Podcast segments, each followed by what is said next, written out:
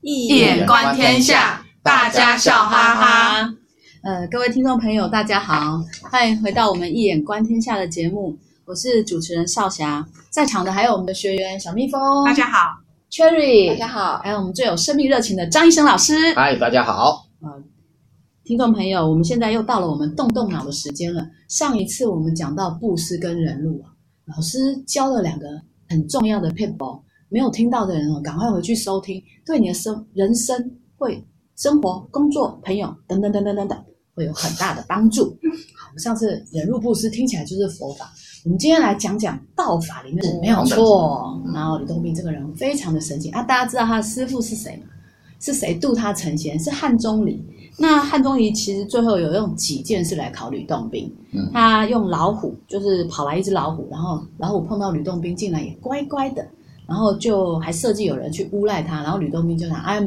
没关系啊，被人家诬赖没关系。哎，这不就是上一集我们讲的忍辱吗？嗯、他就要轻，而且他真的做到轻轻松松，不要紧不要紧，你被阿妈骂完了不要紧。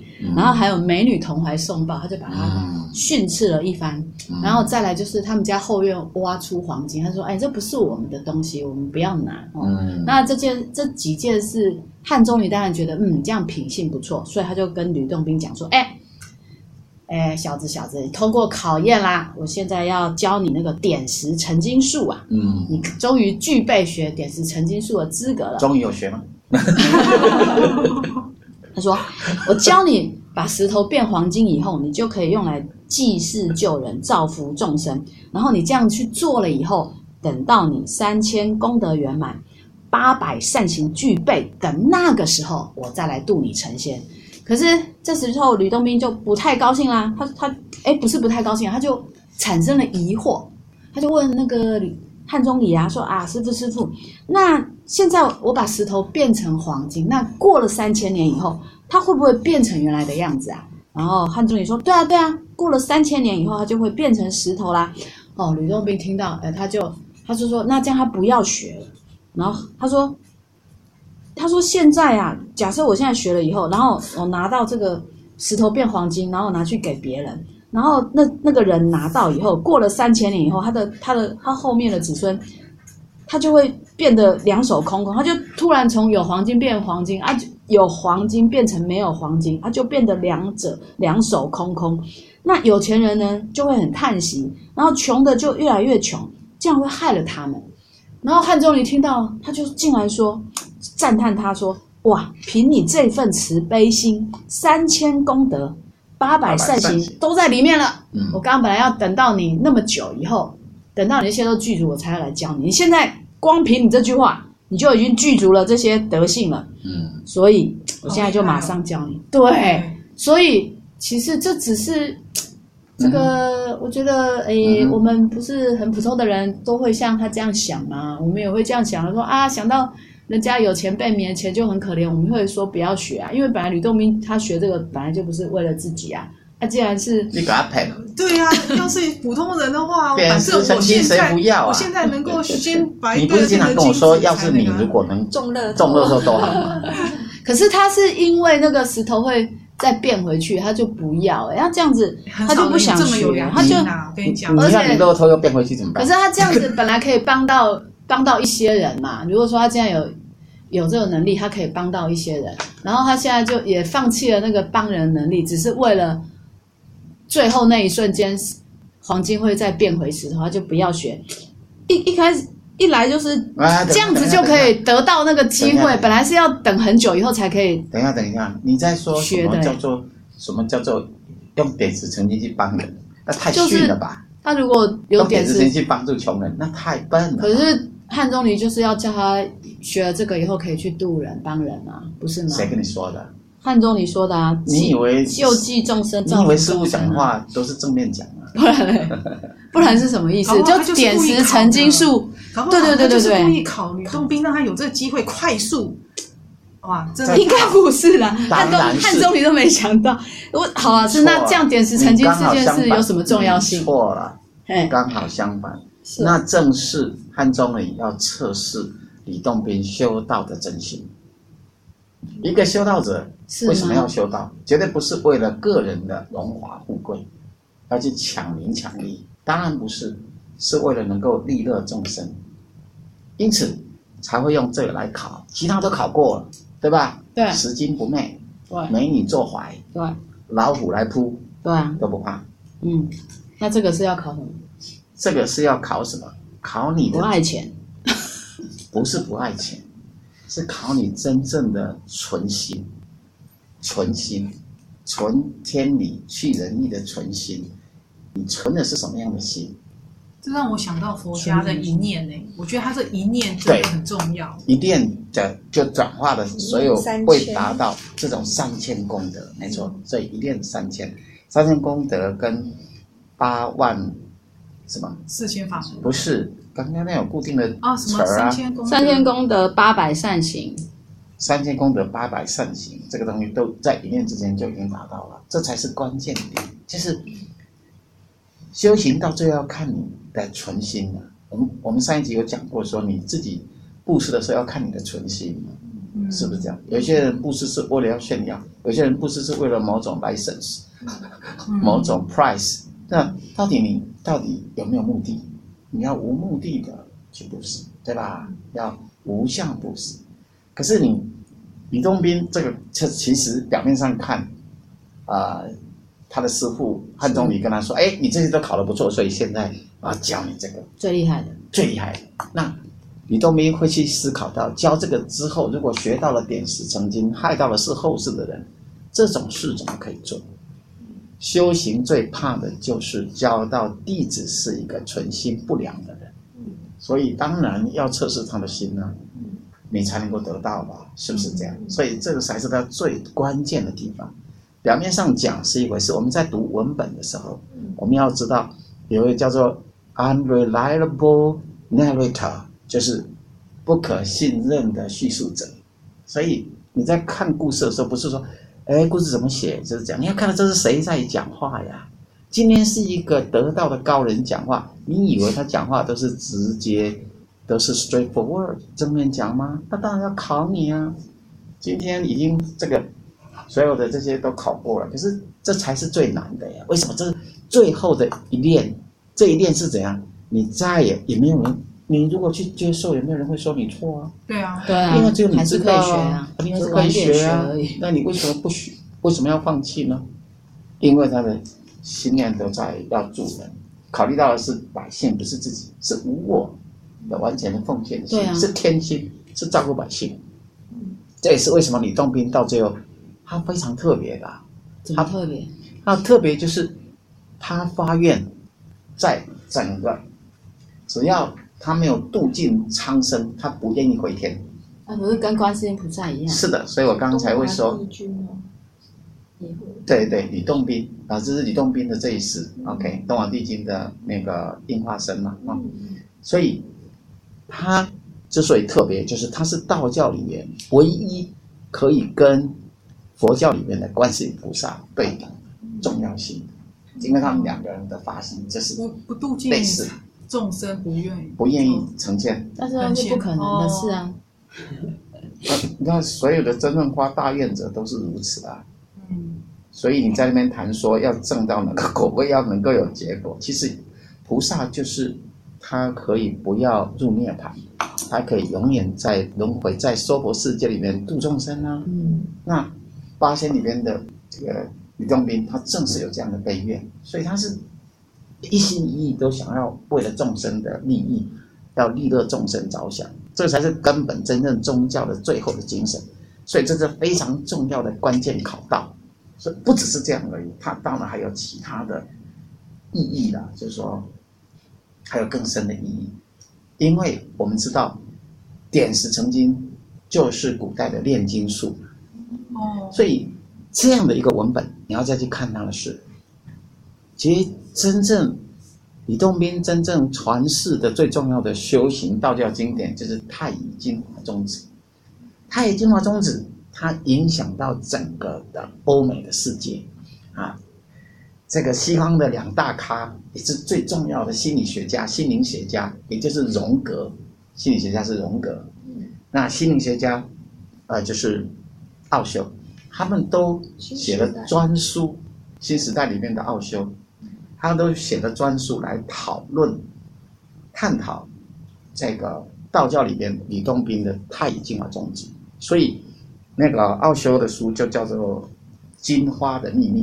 翻出来就是金花的秘密，嗯，好特别哦。对，在古代一本好像是修道里面的一个书，影响到整个当代。在当代居然有发挥影响到哦很大。因为那个新时代，你看奥修弟子有多少人，嗯、就说影响力有多大。那荣格呢也是一样，他是呃这精神学派最伟大的，因为他是神话学派的祖师，也是真正的超心理学的祖师啊，这是最高的呃就这样的一个心理学的境界的。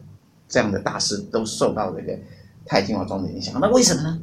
为什么？所以荣格就把这样子的这个所谓的点石成金的，呃，受到这个太乙金华宗吕洞宾的影响，所以他就演化成他个人的精神炼金术，对吧？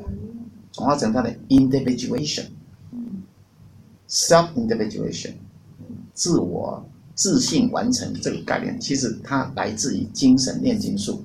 精神炼金术就是从太乙金华宗旨的炼金术，也就是从开始这个故事所讲的点石成金的炼金术转化出来的另一个形式，也就是它是一个隐喻啊，这样的一个一个词，对，就也就是点石成金变成一种炼金术嘛，是。炼金术就化成太乙金华宗旨的回光术，这回光术就是你你可以见到你的生命的本体，就是光的本体，但是可以修炼出来的。啊，依照据说，这个魏礼贤翻译的这个那个吕洞宾的《太乙金华宗旨》，然后荣格也读了这样的书，然后所以魏礼贤的弟子的学生们，他魏礼贤就用这种方式来教导学生修炼，还有练出回成功的练出回光术，也就是真正回光术。回光只是个词儿，就是光，哦、到最后会。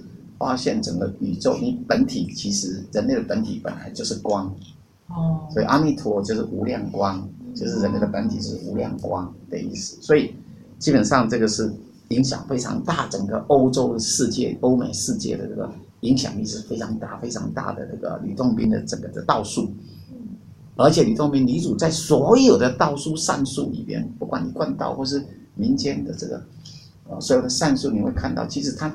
对整个四书五经的贯彻的理解，那你看他易经的研究，哇，他降下来的道书啊，吴鸾降笔所降下来的书里面，最多、最丰富、最有学问的，绝对是李洞宾的作品。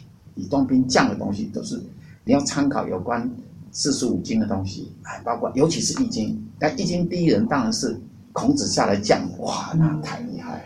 我也叫你买这个书吧，记得哈，那一套。那就是最重要的易经的著作，没有人可以看得懂，因为它是天书。那孔子降下来再把不止十亿，他继续再开的，简直就是六四卦穿梭自如的那种境界，非常高的境界。那真正在那里边能够跟他对谈、对话，甚至于做 common 的，就是李洞宾。那你就知道，李洞宾在神仙界里面可以说是不只是八仙之首，他可以说是。神仙界里边，你看他是诗仙、酒仙、色仙、剑仙及诸仙之大成。没没想到还他写出的书有这么多这么好，而且还享那个享誉海内外，到海外一直不得了。他对对当代当代的这个当代对心灵学、心理学影响力最大的就是吕洞宾，没有人能够出其左右。荣格是受他影响非常大，所以开展他的那个 self-individuation、spiritual alchemy 精神炼金术，从吕洞宾的太乙金华宗旨，在衍生原来所谓的点石成金这边出来的典故，懂吗？这是他的一连串的一个系列的思想，你要能够完全通透的话，你就会明白它的重要性有多大。因此，这样的考到是多么的不容易啊，是吧？而且。事实上，这个考，可是我看他轻松就过关了。你为什么老是讲别人都轻松，只有你辛苦？你也讲别人都轻松，你家己拢真艰苦，好，真歹修，别人拢真简单。不能，当然啦、啊，人家的那个神格那么高，人家品质多好啊！真是，也是也是。对啊，他跟那个汉钟离啊，就是互为师徒啊。既是汉钟离的师傅，又这里我可以举个例子，让你知道这种你的发心、你的出发心如何能够成为某种果位的这种考道的问题，在我们《了斋志异》第一回叫做考城隍，它也有这样类似的东西可以让你参考。里面是讲一个读书人，他晚上睡觉的时候就就有人过来了，然后让他骑骑着白马，然后到这个冥界去，然后这个阎罗王就要说给他考试啊，嗯、考试啊，然后考试就是这个一人、二人有心无心的这样，他然后呢就、嗯、呃，呃，他就答出来，是有心为善，虽善不报；无心为恶，虽恶不罚。哇，答得非常的好，啊，这个楚王爷呢就说：“那你要来接嘛，来接任这样子。”结果他马上跪下来说：“不，因为他老母还还就说还在，他希望能够能够尽完孝道之后才来。”然后阎王也觉得，哎，他既然这么有孝心，就让隔壁的秀才来帮他代瓜，就是代替他，他还没有完成他的哎，对，来代班一下。过了几年之后，那个哎，就是他的母亲。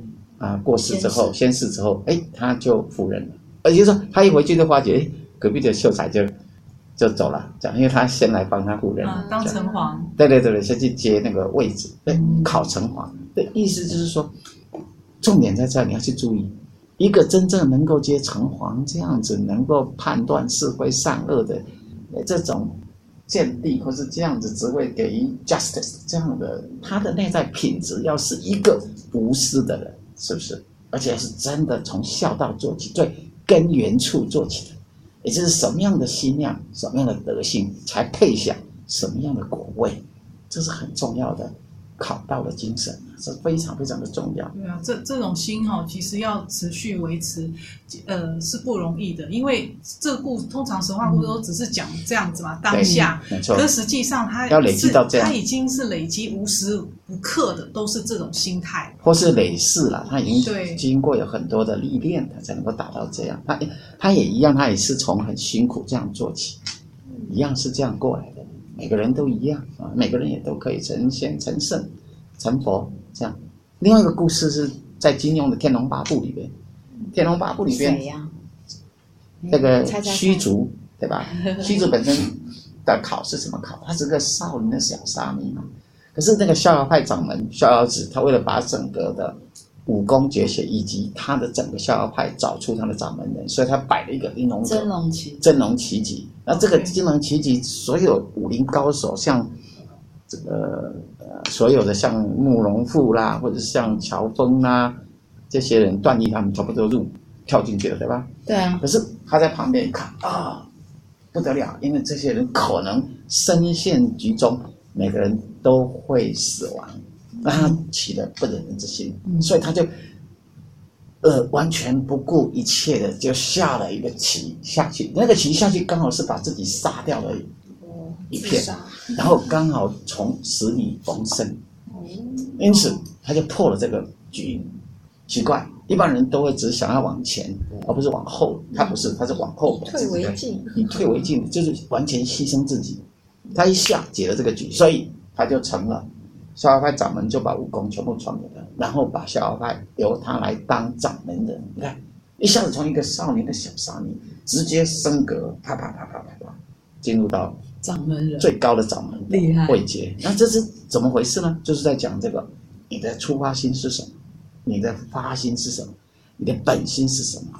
你的内在的心量是什么？你的品质是什么？是决定你的果位啊，它才能有这么大的一个突破性的东西。其实。这也是另外一个例子，这种考道的另一个例子。嗯，所以出发心真的很。当然，这个考道还可以，你再去看六祖慧能跟神秀之间接受五祖的考道，对吧？然后五祖就说：“那种，嗯，这个我要传衣钵啦，你们回去个人写一个记，对吧？”那神秀就，哎，写也不是，不写也不是，因为就像你说的，啊，那那你没有成果嘞。对，多丢人呐、啊！嗯，但是你也是这样想，嗯，那万一有的话就不错，还好嘞。对啊，我不怕丢人。这一点你很皮，好，那你可能比神秀还厉害，这太厉害。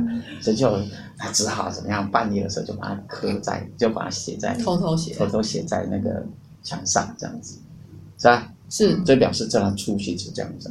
所以他的最有名的记忆是什么？身是菩提树，心如明镜台，时时勤拂拭，勿使惹尘埃。对啊，可是对，可是这个慧能，慧能他不一样，他是他就他还不认识字呢，不认识字，请师兄们帮他写提上去。菩提本无树，心如不，菩提本无树，明镜亦非台，本来无一物，何处惹尘埃？所以你看，怎么样？境界不一样，境界不一样啊，因为一个见到，一个没有见到。嗯，我看到跟不看到是差劲。对，见到了到了本体，跟没有见到到了本体，以及你的态度，就已经决定你的高度。没关系，没有错，态度决定高度。没错，态度决定高度，很重要的修行的。除了态度决定高度，你你的那个出发心的那个细微、些微的点，那个才是修行的很重要的考道它的真义。嗯。原来今天哇，那个从这么一个有趣的故事啊，点石曾经以为跟钱有关，老师竟然告诉我们那么重要的吕洞宾的太乙精华宗旨，最后还跟我们讲考到，又开发得更清楚。其实我们上一集有讲到一些考到的东西，然后这次老师又举了更多例子，让。呃，大家可以更有信心，让听众朋友可以更有信心。那如果有兴趣，可以再去听听我们上一集，然后跟这一集的考道做连接，你们一定会觉得更完整。如果再不完整呢，欢迎来我们的讲座。那怎样可以拿到我们讲座的门票呢？你只要在节目叙述里面的活动订阅连接，填一下你的资料，我们就会。把活动通知给你，你这样就拥有门票来给我们的实体讲座，整整两个小时的时间，让你好好浸淫在老师的法音之中。那非常感谢听众朋友热情的参与，也大家度过了这段美好的时光，大家一起动动脑，会分泌多巴胺，我们会感到很快乐。然后。最要感谢的我们的学员小蜜蜂 Cherry，以及最感谢我们张医生老师，谢谢大家，拜拜，拜拜。